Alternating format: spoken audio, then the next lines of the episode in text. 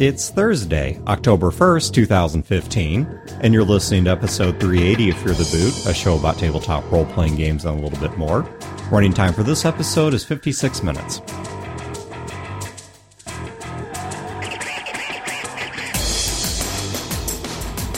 Welcome to Fear the Boot. My name is Dan. This is Wayne. My name's Chad. This is Brodeur. I noticed on the last bonus episode, you guys are all telling stories about fighting and you know how you've won fights. None of you told a story about being beaten. I, Oh, I, I'll I said that. I I've kicked ass and had my Yeah. ass kicked plenty, Yes, but the stories like were by all the winning. police. That, That was is true. My worst You- ass kicking. You have told that one on a bonus episode. I got. I oh, did. I told a story about uh, the dude knocking the wind out of me, and then somebody else had to go kick his ass for me because I wasn't. I was a tiny little kid. Did I tell the story about how I took a right cross no. right on my cheek when I was wearing braces? Okay, we're, oh. we're not doing another.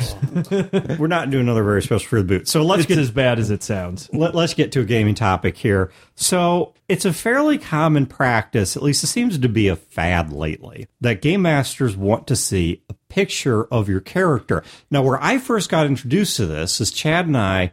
We joined up with a gaming group back in the mid '90s, where like everyone in the group but him and I mm-hmm. were artists, and mm-hmm. so they would all draw their character. And when they made Like character that's a to them. That's a normal thing. That's what you do. yeah, You know, you you get some dice, you get some paper, you get your books, you make a character, mm-hmm. you draw your character. you do skills, attributes, equipment, and picture. And so, And it wouldn't bother me if I had artistic ability and could do that. all right. So fast forward now to the modern day, and Thank we're, you for the internet. well, yeah, now where I see it come most is people say, "Hey, go out and Google." A picture of what you think your character would look like, and add that to the character sheet, so there's some kind of visual reference. Wayne, I say- hate that. I really hate it. and I'm not per se. I don't have a strong feeling either way. I don't require it of my players, but it doesn't bother me if people ask for Well, it. I don't require it of my players because I know there will be players that will flat out refuse to do it. But I'm curious. I I don't- don't. Why does it bother you? I don't refuse to do it. If a GM asks for it, I will do it out of respect for the GM.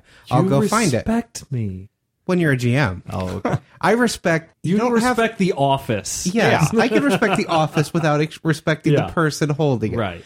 But the thing is, when I think about my character and I create my character, I have it envisioned in my mind.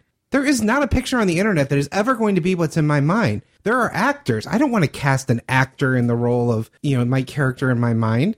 If I had artistic ability and I could draw it myself, it would be a different story. But then because he got then on it would Suicide Girls and he found his hottie. So oh my god, you're gonna sidetrack me. oh, oh, oh, that's my that's like my favorite thing in the whole world. But the, the pornography.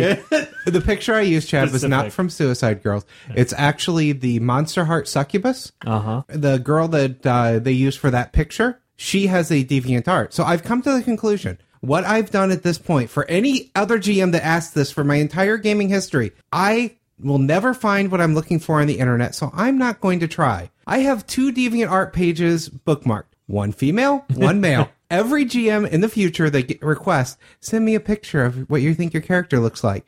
It's going to be if it's a female from the female one, if it's a male from the male one. so, but as as a guy who writes, who enjoys writing, why is it not acceptable for you to have a physical dossier written up for your character? This is my character's appearance. Why is that not okay? that would be okay if, if I wrote it and described it. I just don't want to go searching the internet for something that's not there because it's in my head. See, I think either or for me as a game master, if I was a game master that enforced, I want some sort of image representation for you. I think that's perfectly acceptable. The the picture or the prose, it doesn't bother me one way. or the reason I'm okay with it, I'm not very visually minded. In fact, I'm actually pretty crappy at trying to visualize things, which is why I like associating with so many artists that can help me with things like that. I recognize it's a blind spot in my thinking, but I've played with a lot of people who were very visually minded. And so when they wanted that picture, I always understood why they wanted it, even though for me, it's pretty fire and forget. You know, I'll grab it and then that's mm-hmm. the last that I'll ever See, I dwell on it because it's one more thing for me to obsess about. Where I can see the picture that I give out and I think the hair's not quite right. The eyes aren't quite right. This is everything that is not But right see, about Wayne, it. all right, you've completely lost sight of the absurd fantasy aspect of gaming which is, of course, our campaigns are so good that at some point they're going to be made into a movie and you're going to have to cast somebody to play your character. Duh. Who's it going to be? You know, it can't be perfect. See, there's no one out there that looks like my scrotum dipped in ink with googly eyes glued on it. So I don't think it Brodeur, can happen. Cookie we Monster? can make that happen. I'm thinking Cookie Monster. There's got to be a Muppet that looks like this. I mean, If I ever become famous, that's how I'm going to sign everything. Is I'm going to stamp my balls in an inkwell and then just right on the paper. So I've never understood why GMs ask for this. What it does it? Do they think it- ball stamp? Oh no, I get why I GMs ask for that. never asked for that, but I am going to start. I don't get why GMs ask for the whole picture thing. Is it because you're trying to make the people think about what their characters look like? Is it because you want a visual reference? I think it's both. I I mean, the people that I've dealt with who have asked for it, one is it's a visual reference that's available to both the GM and the other players that does not require you going into a five minute spiel about what your character looks like. Good God, can those descriptions meander on? And they're usually about equipment. Yeah, they are. And they're freaking endless. And it's crazy how many characters never change clothes. the other reason is, yeah, I mean, once again, a lot of people are visually minded. You know, just like I want a certain degree of purple prose to draw me into the setting, there are some people out there where they need that picture. That picture really takes them there. And I get it. I mean, I think everybody gets it on some level because we all get drawn in by art. This Battletech Kickstarter thing just dropped today. And I was out looking at a concept art where somebody drew uh, the throne of the Star League, which I don't think anyone's ever drawn before. It was a really cool picture. They have a lot of swords. No, it really actually did not. Hmm. it was was a really cool picture. It was this great merging of far future and feudal all at once. I mean, it was really well done. But it got me thinking, man, what would it be like to be in a lot there? of to- laser swords. Laser swords. no, there were no laser swords. In fact, that would hurt. Were there collapsible cups? oh, good God, no, no, no, no, no, no. It's only, it's only Comstar we're talking about. I am lost. There's All right, it, It's an in joke. Yeah, I'll explain it very quickly. Not even a not even a podcast in joke. Yeah, like one a- of the old BattleTech source books, it had like availability and technology level of different items, and for some because there reason, was, there was lost I did not list a collapsible cup. Yes. it did, and it oh. lo- it listed it as like It was part of a pack, right? Yes. Okay, so so BattleTech it was like a camping kit. Okay, well that's not so bad then. I think No, it was, no, it was, pretty it good. Why was is individual camping kit? line item. No, it was, No, it was it like- was, and it was rare technology. So BattleTech has lost technology. You know, they have super lasers, and then there's all this war, and they can't make super lasers anymore. They can only make shitty lasers. So they have like individual equipment too. So you have a knife is pretty low tech, and they have a rating for it. They will number by it. They have laser swords. Oh my god! And that is very high tech. It's lost tech. It, it's kind. well, one of the things they list as high tech, not not super crazy, but high tech. It is kind of rare. You would have to make a roll for it or do something to acquire it. Is the survival pack, right? Well, they actually list what's in the survival pack. Line item list. It's like fire starter. We're talking flint and steel, a mylar blanket, flares, a compass, a map. And all of this stuff matches. All this stuff is ridiculous because none of this is high tech. And so the epitome of this was a collapsible cup. Hmm. the collapsible cup in our games is the pinnacle of lost right. technology. We cannot There's like- create this anymore. There's like, like where you're at is like max and fusion reactors Yeah. and there's stuff you can still kind of make but don't understand like faster than light travel Mm-hmm. and then above that's the stuff you read about in history books like limb regeneration and somewhere beyond that yeah. is a collapsible cup, Cup. it's part of a all camping kit. collapsible cups factories have been destroyed. In a, in a, all collapsible cup scientists dead Yep. All the books. everyone researching new Yep. ways to collapse You know, it's Yeah. so rare that I don't understand what it looks like. Chad, you as a GM need to go on the internet Yeah. and find me a picture. I don't of a know if I collapsible can. Cup. it's going to be like one of those like tesseract pictures where it's just kind of this sort of theoretical model of what it Right. might look like but we really can't actually Arcane describe runes it. all over it. Yeah, yeah, It's amazing. Yeah, each ring of the collapsible Yes. cup is some sort of arcane rune, but in a different ancient esoteric language. You go to like some Like planet. French. You go, yeah, you go to some planet on the edge of nowhere, and this barely surviving tribe that's been cut off from civilization has a collapsible cup, but they worship it as their god. It's like the They gods don't- must be crazy, but Right. instead of a Yeah. Coke bottle, They right. don't That's know why how the to clans were so powerful. Yeah. They all had collapsible Oh, they all cups. have that wasn't dip in their back pocket. It was a collapsible collapsible cup. cup. Yeah. They had no idea. That's terrible. There's like a whole novel where the finally, like the pinnacle of it, one of them realizes that that dip thing will actually extend up into a cup. And it, it- it's a big plot thing. It saves his life because he's in a desert and he finds this little So pool of water. So which booter is going to run this at Fear the Con at, at Fear the Con 9, 10, whichever the next Fear the Con is, whatever it's called. I don't know. It's just not going to be on my. All right, so we're. I am going to actually try and find this, but Wayne. So is that what it is? It's never quite lives up to what you want. That's exactly. I don't want to spend the time looking for it when I'm not going to find what I'm looking for because it's in my head. Right. And then when I find it, it's not what's in my head. So I nitpick everything that's wrong with it as I send it. It doesn't help me get into character. Here- but I know some people it does. Some people really like and they love it when a GM Here's asks why. I ask for it when I am a GM. Because A, I don't sweat the small stuff. I don't obsess over the, the little details like that. But also, to me, what the character looks like on a visual level is but one aspect of many different aspects of a hmm. character. And so I ask my players to provide that. The thing is, I don't demand it because it's outside of game homework, so to speak.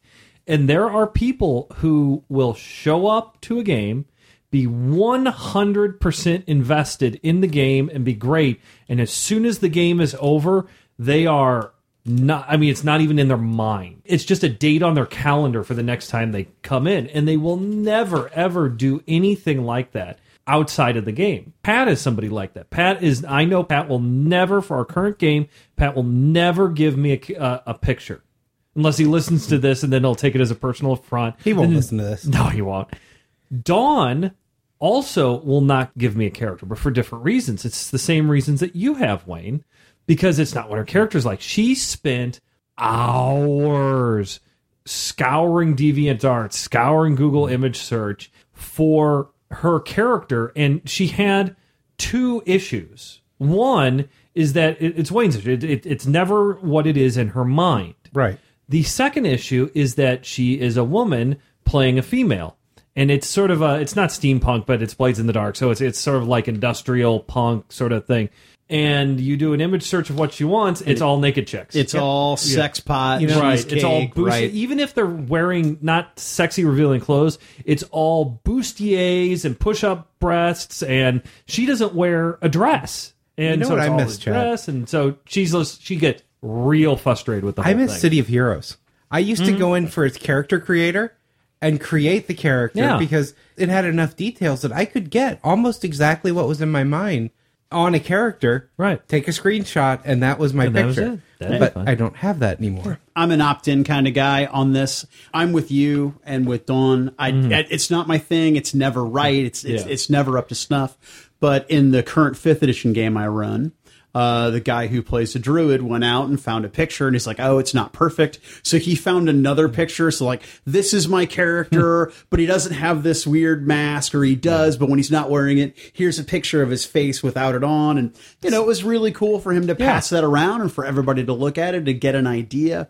But for me, I think it was nice that he did it, but I didn't ask anybody. Right. You know, I know some people have this issue with minis that if it doesn't uh. have the right weapon, it bugs them. yeah. Uh, and and now see that's where I will become obsessive and I will go out and I will go through all my spare miniature parts and I'll get the right body and the right weapon and I will do the conversion and try to get it as close as I possibly can to have on the table. And see what I you want. mentioned the uh, female character thing. That was the problem Sarah had Yeah. when we were doing Pathfinder Society. She's Oh, looking naked. for minis, and all the minis are naked. So thankfully, one of the booters actually, I paid them to put together and paint it, Mm-hmm. and his wife molded clothes onto the figure Right. we found. You're that's kinda- like green stuff. Yeah, I used green stuff, and I it came out say, really well. That's really sad. Not that you got people to do that for you. I mean, that's really that great. we had to. that you have to. I mean, you know, you want more women into the hobby having only the stuff that they interact with is all filled with nothing but naked women who are the sex objects. I mean, I, I don't want to go total social justice warrior here, but women have money and they spend money, so Well- maybe you should make some products for them. And here's here's what's ironic to me is that there are older Reaper is a big mm-hmm. big miniatures company that does a lot of miniatures for tabletop fantasy role playing games, D and D, mm-hmm. Pathfinder, etc. And there are a lot of older Reaper miniatures that are normal shaped, well dressed, fully dressed female characters. But as gaming has expanded and more and more women are playing, it seems like the availability of those figures is less Yeah. and less. Well, but there and- are good figs out there. Oh, you just sure. gotta, you've got to dig for gotta them, dig for 'em. unfortunately. Well, and I do know women players that love those type of uh, figures because they're like, if I'm going to play a female in a game, I'm going to be hot. Yeah, and you know what? There's I don't have any problem with that. I'm not saying we should melt down all half naked Right. female miniatures. No, There should just Why- be another option. Yeah, That's why all my characters have giant penises. huge. Huge. I had one you, character. you got to green stuff that on. Wheel, wheelbarrow Billy. I mean, he just had Wheelbarrow Billy. Oh, it was it was a huge disadvantage. That is so much- I mean, huge. that is so much better than what's Chris's one Master three guy? ball. Master three ball. Yeah, not one, three. three. I would rather play Sounds with like a One Piece character. I would rather play with Wheelbarrow Willie than Master Three Balls. Master Three Balls, that's just creepy. Wheelbarrow Willie, now that's funny. Huge disadvantage. Uh, huge. now that's that's the next fear of the con game. Huge But, disadvantage. but he's got great quads from wheeling that, around. That, all you the know time. what? We should start a Fear the Boot dating site, and that's how people can like know the other person's also a booter. Is if they say I have a huge disadvantage, and, And you the know other what? person's like, oh yeah, If you Oh, need a oh, person for that picture, cast Liam Neeson. Ah. he will That's be a ledge. wheelbarrow. A ledge. All right. So for today's main topic, I want to talk about something that came up real recently while I've been playing through Witcher 3 again. Because I played through it once, got about maybe half, two thirds of the way through. I'm not telling all the Gwent jokes again. No, that's fine. Okay. Gwent is awesome. Thank you for not telling all of them again. But then I put it down because they were releasing a bunch of free add-on content. Mm-hmm. So I just thought, oh, you know, I didn't like some of the choices I'd made, and I want this extra content anyway. So I waited. Now I've come back and I'm playing it through again. And one of the things that's been leveled as an accusation against our hobby, tabletop gaming, and its, its sister hobbies like video gaming, is that it desensitizes us to certain kinds of behavior. And I'm pleased to say that what research there is on it, which admittedly is not a whole lot, but what's out there actually says the reverse, that it actually firms the line in a healthy individual between fantasy and reality. It actually makes people less likely to do antisocial sorts of things. of course, I don't know the mentally healthy person is the person you're worried about. No, but no, but I'm not sure really a role playing game or a video game would be needed to put them over the edge anyway. I mean, if it's not that, it'll be something. very true. But there- Probably sports. I'll come back forward to Witcher, and I promise I won't give any spoilers because Witcher's still within its first year of release, so it's within our no spoiler zone. But I want to rewind to a different video game, and then I'm going to move back to Witcher. And that other video game was an Invid Invasion game, like Robotech. I don't remember the name of the game, but it's sort of Was it Robotech? I, yes, but it had some oh, subtitle. But it was a game on the PlayStation 2, and in the game you play two characters. And it's just kind of flipping perspective back and forth between them as you're part of the resistance trying to get the Invid off of Earth. For anyone who knows Robotech, or for anyone who doesn't, the Invid are an alien species that invades the Earth, and they have these stages of evolution. They're working through a very rapid evolution, trying to reach higher and higher forms. And one of the last forms they reach, so there's only like a couple of these, is they start to look human. You find out about partway through the game that one of the two characters you're playing is an invid and did not even know it. okay, but there's a scene where the other character you're playing, you get switched to that character. The expeditionary force has captured the first character. And there's a scene where you walk up to this person and put a gun to this alien's head, and it's just press R2. And when you press R2, you blow their head off. And that Can scene, you choose not to? no. Okay. The game forces you to do it. But that scene really stuck with me. Because of the fact And you've been recreating it over and over in your life. Well, it came up again in Witcher because there was a similar scene. I won't explain what it was because it'd be a huge spoiler. But there's a, a moment in the game where you can certainly come up with sufficient reasons to kill a particular character, but they really, all things considered, are not that bad. And you start to understand the choice you're faced with is not do I kill this person or not?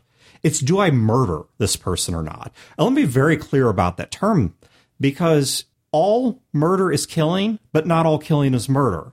You can have, at least within the general social consensus, I realize people's views will vary on this, but the general social consensus is that there are justified reasons to take a life. It could be because uh, it's war. It could be because it's self defense. It could be because you're Just trying. really drunk. Yeah, I mean, It could be because he farted in a closed-in room with the three of us. there's all kinds of reasons that a person might say, now, Sir Wells, we're going to vary on this, and that's fine. But there's a lot of reasons people might say a killing is justified. And in a lot of video games and a lot of role playing games, you do a whole lot of killing where you're taking lives, but it at least feels like there's a justification for it.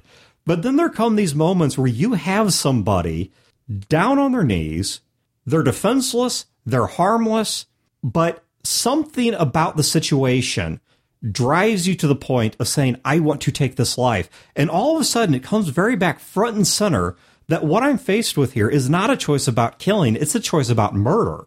And it's kind of weird because, Wayne, I know you and I have this in common where we project a lot of ourselves into our characters. And it really creeps me out when I'm playing a role playing game or a video game and a scene like that comes up because I can't quite separate myself from my character. And if I do that, if I go too far down that path, my own character starts to disturb me to the point that I can't play the game. Right now, I'm playing a character that is the most evil character I've ever played because I wanted to really try that out. But typically, my characters all Test drive evil, as it yeah. typically, my characters all have that sense of the Moral strong sense of morality of they will not kill, even if everyone else in the group kills. My characters typically don't, with the exception of Yeah. fighting monsters. You know, I think I can describe this scene from Witcher in the abstract. This won't give any spoilers. There's a point where you're working with one army, and you are being sent to intercept a squad from another army that's going to do some bad things to a village. Okay, so what they're doing is it's an act of war, but it's not really a good thing. And you defeat these people. And then at the end, there's one guy who's wounded but still alive. He's begging for his life.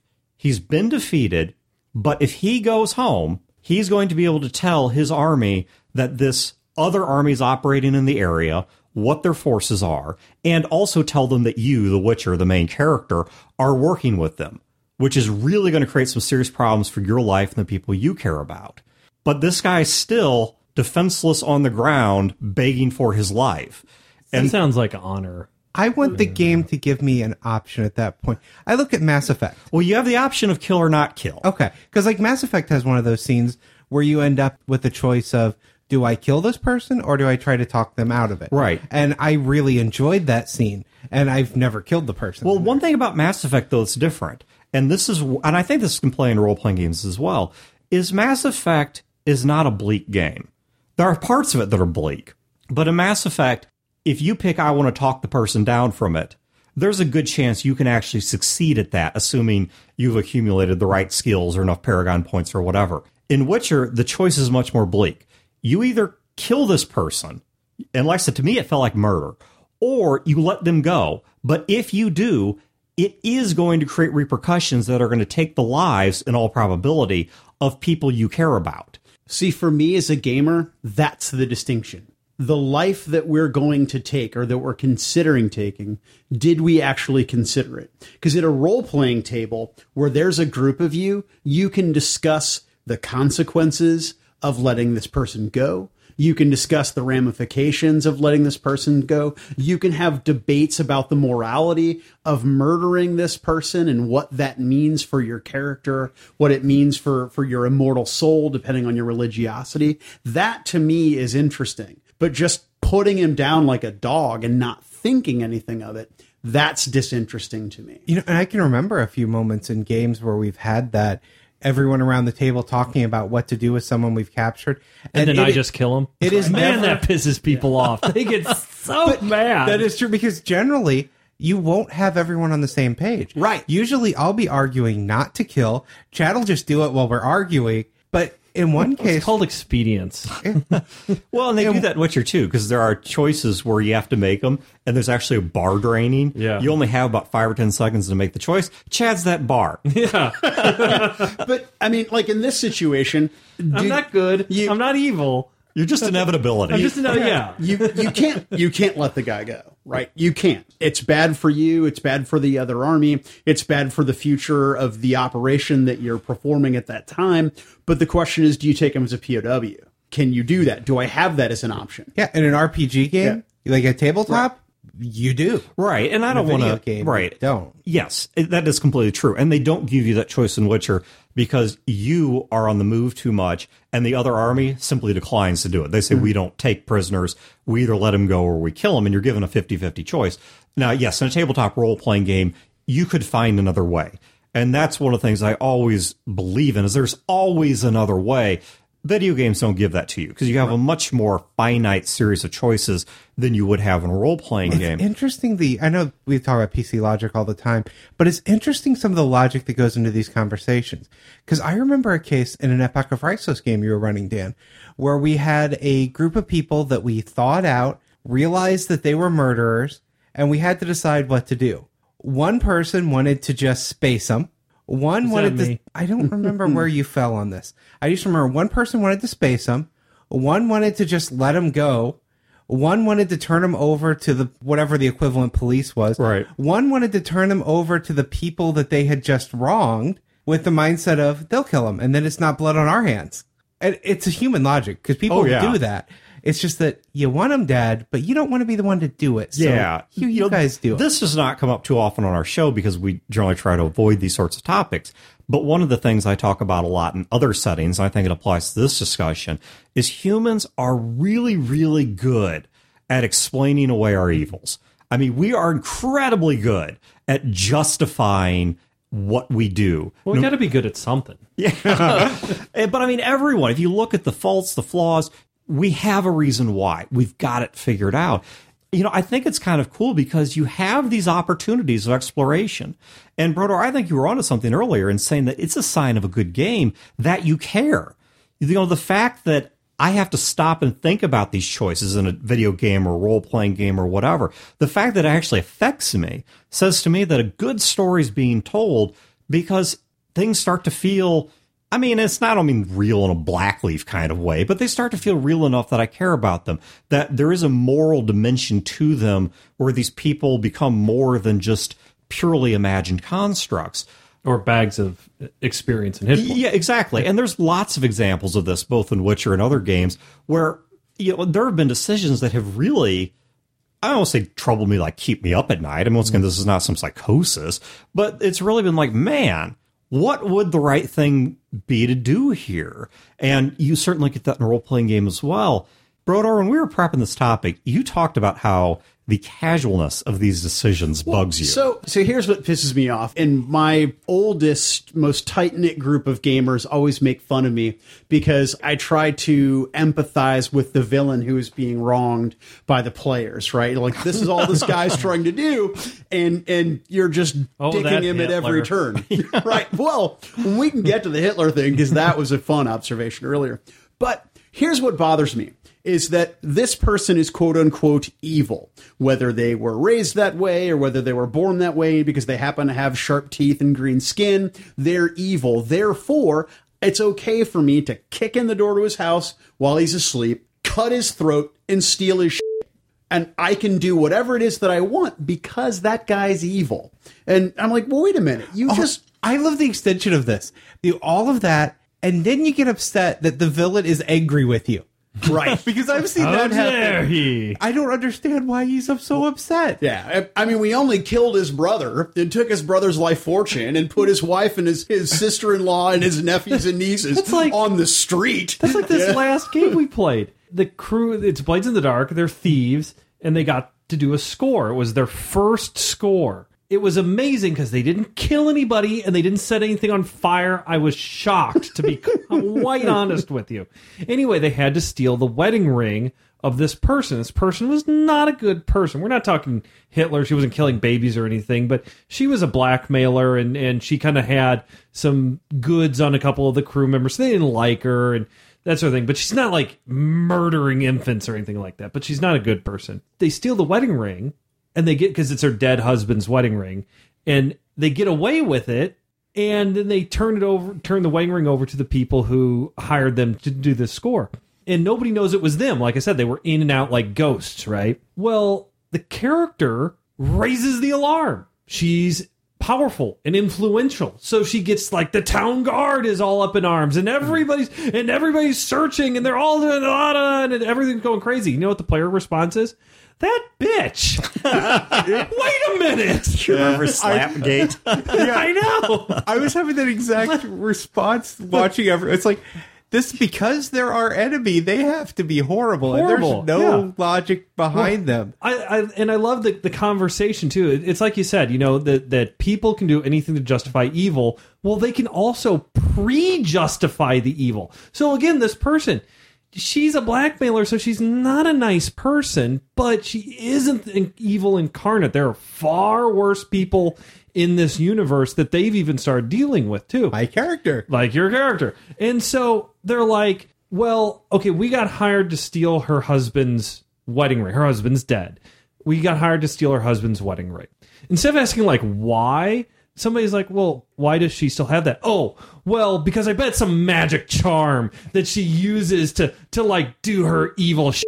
If you remember, I actually made the suggestion of maybe she really loved her husband, and these guys don't like her, and they're trying to get back at her. And No, everyone, that was totally shot down roundly. The whole table was like, no, she didn't love her husband. She's too much of a bitch to love her husband. And it's just like, what the fuck, guys? I know, I know this is totally, this is totally a tangent, but that's another thing that drives me crazy. Just because someone has E in their alignment Right. doesn't mean that they can't understand camaraderie Yeah. or love or friendship. Now, obviously, they're predisposed to making some bad choices, Sure. but it doesn't mean they can't make good choices as And, well Wayne, or have healthy for you here. relationships. She loved her husband. These people who had you steal her ring don't like her. Shock! no way. No, that can't be true because she's just such a So, bitch. okay, Brodeur, I think oversimplifying moral choice Right. is a predisposition of a lot of people in a lot of games, not universally so. Is this something you've uniquely struggled with in your gaming groups? Is convincing them that there ought to be any kind. I mean, do they role play and just not have a moral dimension, or do they not really role play at all? So they role play and have a moral dimension.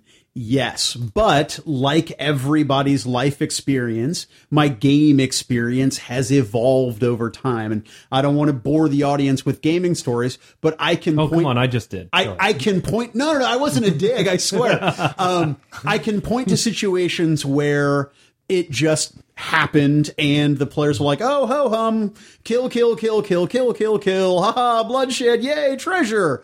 And then I can point to situations where you know, like the Witcher discussion, where the party was like at odds with one another, Yeah. and there was great consternation and debate and discussion. And at that point the taking of the life isn't important to me. What's important to me was, wow, that was an amazing thing for me to sit and witness, right? But it bothers me that there is there is this separation and something that you would see as a slight in the real world is a capital offense in the game world. And that pisses me off.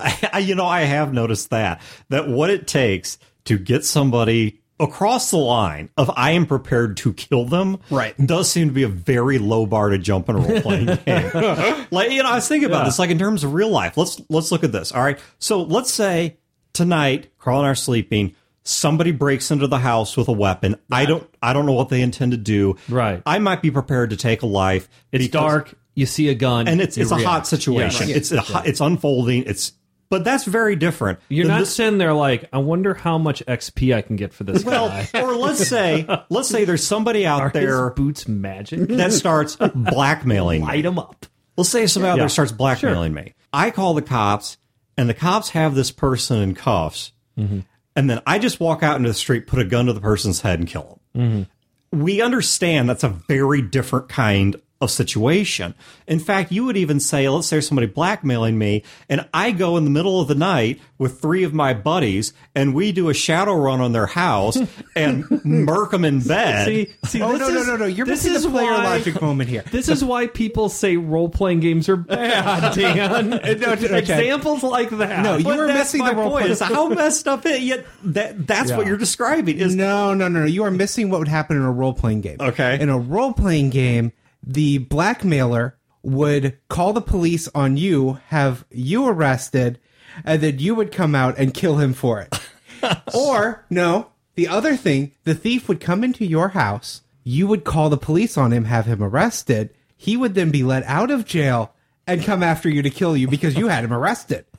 How dare you That's right. arrest him? right. That's right. Because he's the hero of the story. The only game I can think of, or the only type of game I think of, where I regularly dispose of life with that level of casualness, is any game where you're allowed to drive in an open world.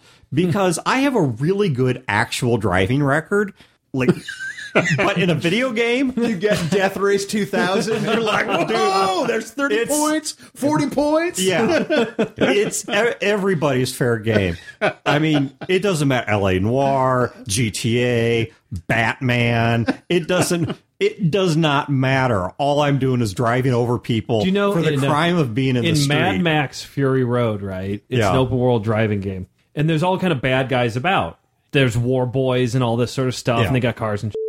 But there's also populating the wasteland are people who uh, th- I wouldn't call them quest givers, but you go up to them and you talk to them, and they're like, "Oh, see that camp over there? Here's how you can sneak in," or something like that.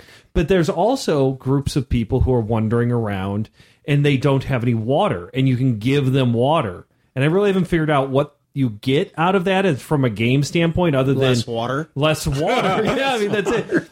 if you run over the innocent people in your car, a message pops up that says you have saved them from the horrors of the wasteland. You mercy killed them. I'm like, what? Here's in, in all You're of saying you're driving around in a car called the Kevorkian. Right. in, in all of these I've got all this water, but I'm going to run him over because who knows what's going to happen So, after I give him the Here's- water. but here's the distinction. In Fury Road, there is no consequence, right? None. There is no law enforcement. There I are no friends or family Right. that are going to come and hunt you down for the wrong that you have done. Them. Right. In the Shadowrun scenario, or in the scenario where you shoot the guy in the street, the police take you away, right? Or they see you approaching the perp with your firearm and they draw down on you. In the game world, there is no consequence for killing goblins See, and other this- than there are more goblins. Players aren't worried about police. Somebody made the observation recently, and I found And in my games, they do.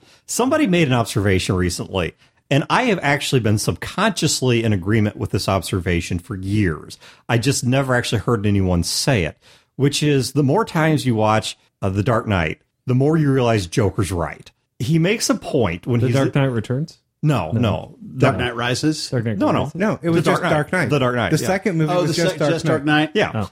Wait, look. Oh, movie. We, Oh, we can spend another oh, 15 minutes Yeah, yeah, coming up with subtitles All for I, that. I, I'm sorry. Seventy years of Batman. I had to All right, kind of but file the right one. He makes the observation referring to humanity that he says they're only is some of them defective. They're only as good as society allows them to be. Mm-hmm. And let's look at the example we just talked about there with something like Mad Max. Are we really only as decent, only as moral as law enforcement forces us to be? Is the fact that you could act without consequences that suddenly strip away? And I realize it's a much deeper conversation, and the answer will vary from it, person it gets to person. really. My answer is no. It's My answer is it's I hope individuals. not. It I would certainly hope that's not universally true. It gets really muddied though with Mad Max because when you when you look at Mad Max, not just Fury Road, but the whole franchise, it's revenge and he's the one getting revenge. So you say it's like, oh well, I'm gonna run over these guys and nobody's ever gonna come after me and get revenge or stop me. It's like, yeah, of course not, because you are the conduit of revenge. Revenge doesn't come to you. You deliver the revenge to whoever needs it. People are people. Some people in a world that doesn't have restraints will go over the top and become that. Other people will be just as moral and just as good in that same world. And it's individuals. Part of it is how they were raised and what they came up with, but it's just people. But I but I think for for me as a gamer, that was the evolution, right? Going going from the willy nilly killing to mm-hmm. the wow, there is a consequence to my behavior. That in this city there is law enforcement. That in this particular province there are people of power See, but I'd and like to go a step beyond that to have role play that's deep enough where it's not even about the consequence. It's about It's this wrong. is wrong, Right. And I don't want to live as a person who would do that. Now, certainly your character can be an evil person, and maybe they're okay with it. But I just mean it seems like in a lot of games, the depth is not even there for that kind of question to be posed. You know, can I live with myself after killing? The, well, of course, it's stop talking to my XP. You know, the best moment out of the moment I keep going back to when I think about everything I love about gaming. One of them is during the my first campaign during the uh, the Skies of Glass game when Pat When I made a grabbed your character's nuts and squeezed as hard as I could. for other reasons. and then But you no, gave him the ketchup bottle. You were like, when Pat's character killed somebody because he rolled really well. Yeah. and the look on his mean to. face because it was an accident mm-hmm.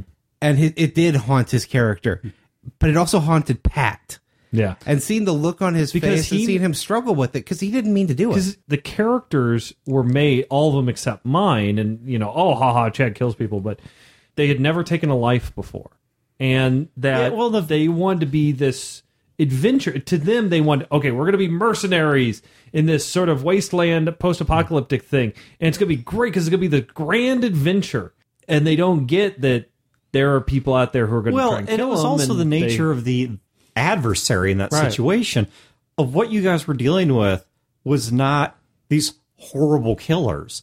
What you guys were dealing with was a handful of punk kids Hmm. that I mean they're just like the neighborhood bad boys.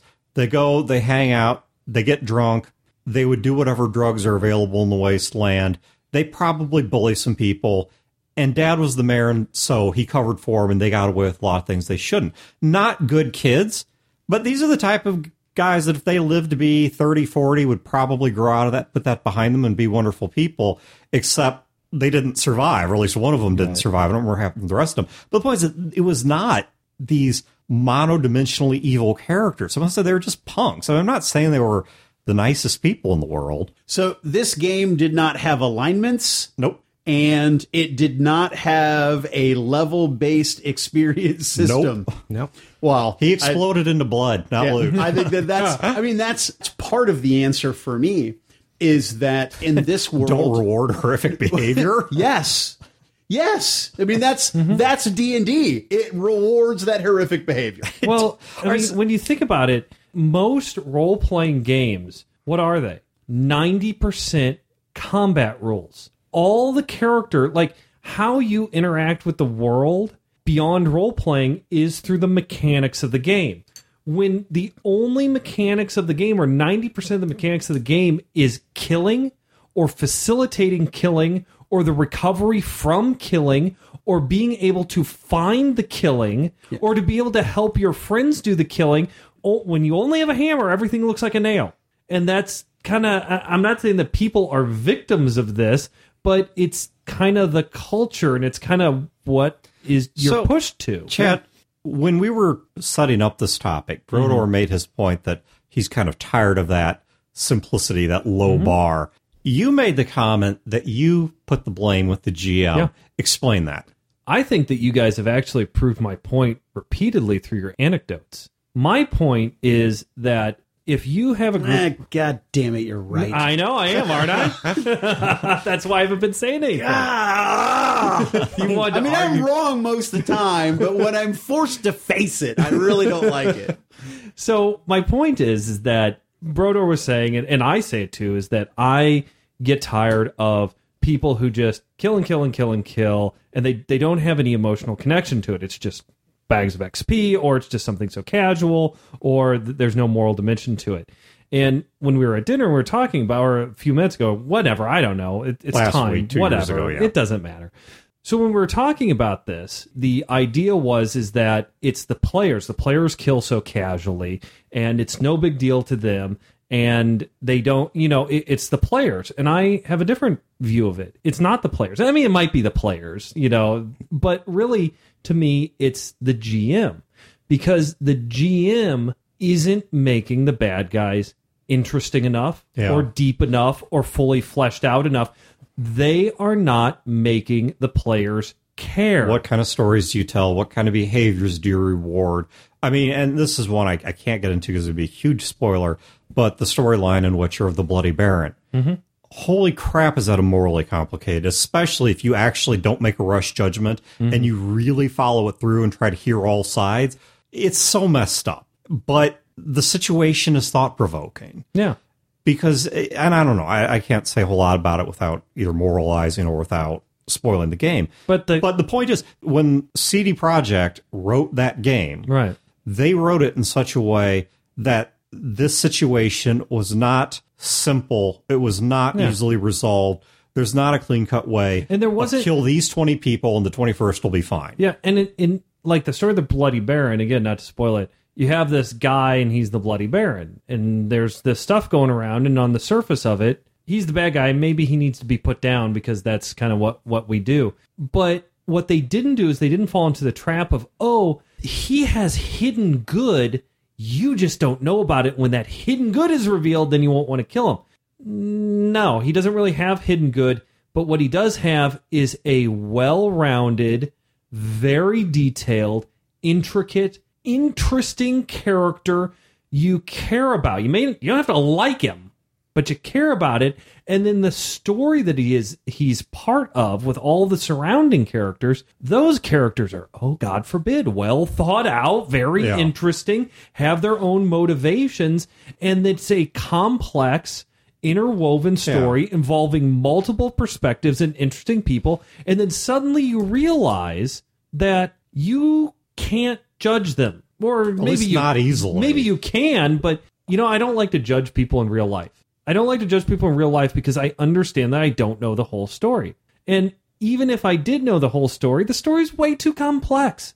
I'm not qualified for that I'm not qualified to pass judgment on somebody to say everything they do is right or everything they do is wrong. He doesn't understand the fun of judging. Yeah, apparently I don't.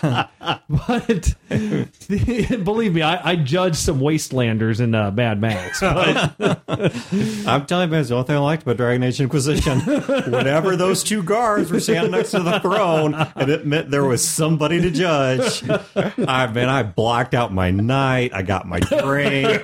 I walked around the house, kind of shook it off, loosened up a little bit. the phone would ring and you're like, can't talk, judging. Like- but you know, yeah, and, and like I said, I, I think that uh, I think you guys proved my point. Yeah, because well, and I think you're absolutely right because you know if Thank you. well, because and I, there are certainly some players where they're oh, not they're, they're, not they're never going to care. Right, there are people who are care. never going to care. You can't do anything about But that. as a game master, if you create a world where what they're fighting is just goblins, then mm-hmm. you can't get real upset when they treat them like just goblins. Yeah. So I, they're deep goblins. You know, No, is they're it just me? I find this more of a thing in goblin. fantasy settings than anywhere else. I don't see it as much in a modern setting. really, I see it kind of the reverse. I think Oh, you, no, no. You know why it's bad in a fantasy setting? It's monsters and that sort Yeah, of yeah. thing, and then there's like the tends to be big bad. I think it's worse in modern settings because you don't have goblins. It's a person. No, it's and worse they're when it- cops. Exactly. It's worse when it And happens, the but I players see it still don't less. care, and you're as a GM, I you're am like, completely with you. "Eh, eh, Do I have to call the SWAT Fantasy- on my characters? All right, if you look at the at the run of fantasy that is Yes. yes, it's bad. if you look at the run of fantasy that is most common, it's stuff that ultimately descends in one version or another from Tolkien. Yeah. Or at least is heavily influenced by that sort of thought. And it's a great story. But it's a story where at least some portion of good and evil is very mm. simply defined. That's what he was going. That's for. one of the Works things that great. where I think it's actually easier in fantasy to deal with because in fantasy, yes, some species may be a mix of alignments, mm. but species sometimes also tells you alignment. You know what I if you run into an orc, there's some version of evil. Well, and that's what I'm saying. It They're happens. prejudged. You know what I, I, see did? this happen more often in fantasy games. It's obviously worse when it happens in a modern game, but I see it happen more in fantasy. You know what I did in the game that Dawn Sky and I play? It's a fantasy game and it's all kooky and that sort of thing. But Sky is playing the blacksmith, big guy, The story fighter. cube game. This- yes, Yeah. and uh, you know he's really into that, and he has played video games, so he knows. You know, you press A to bash, and but I refused to have the foundation of his gaming be this what we're talking about. So you be- kill a goblin, explodes into muffins. yeah, exactly. and so I what I did is I set up the story of this very silly kingdom that they're in with this muffin-based economy that there was a terrible war and the war had just ended. It had ended very recently like like last year. And the kingdom that they were in had won and there was peace throughout the land. And the king had become so troubled by all of the death of the war, he outlawed killing. You cannot kill, you cannot murder. These are the two main laws of the land. Now, Sky and his mother are armed to the teeth, and they have absolutely every ability to just rip goblins to shreds and rip people to shreds, but they can't because it's against the law. Yeah, and there was a bit of gaming advice. but but they can.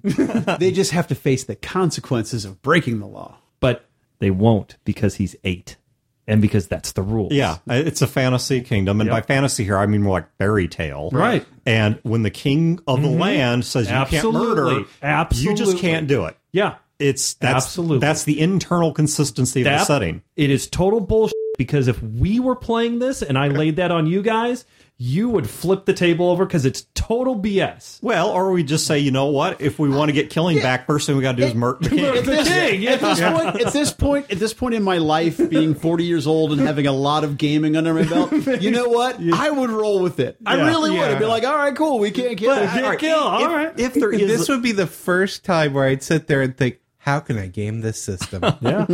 the goblins follow the law. They don't kill anybody. Now they steal and they cause all kind of problems. They don't kill anybody. the piece of advice that I would distill out of all this hmm. is as a game master, you got to understand, generally speaking, the players are going to be cooking with whatever ingredients you put on the table. Yep. And if you give them a world that has a really low level of depth, has a really low bar for good and evil and things like that, you can't be shocked when that's what they do. Mm-hmm.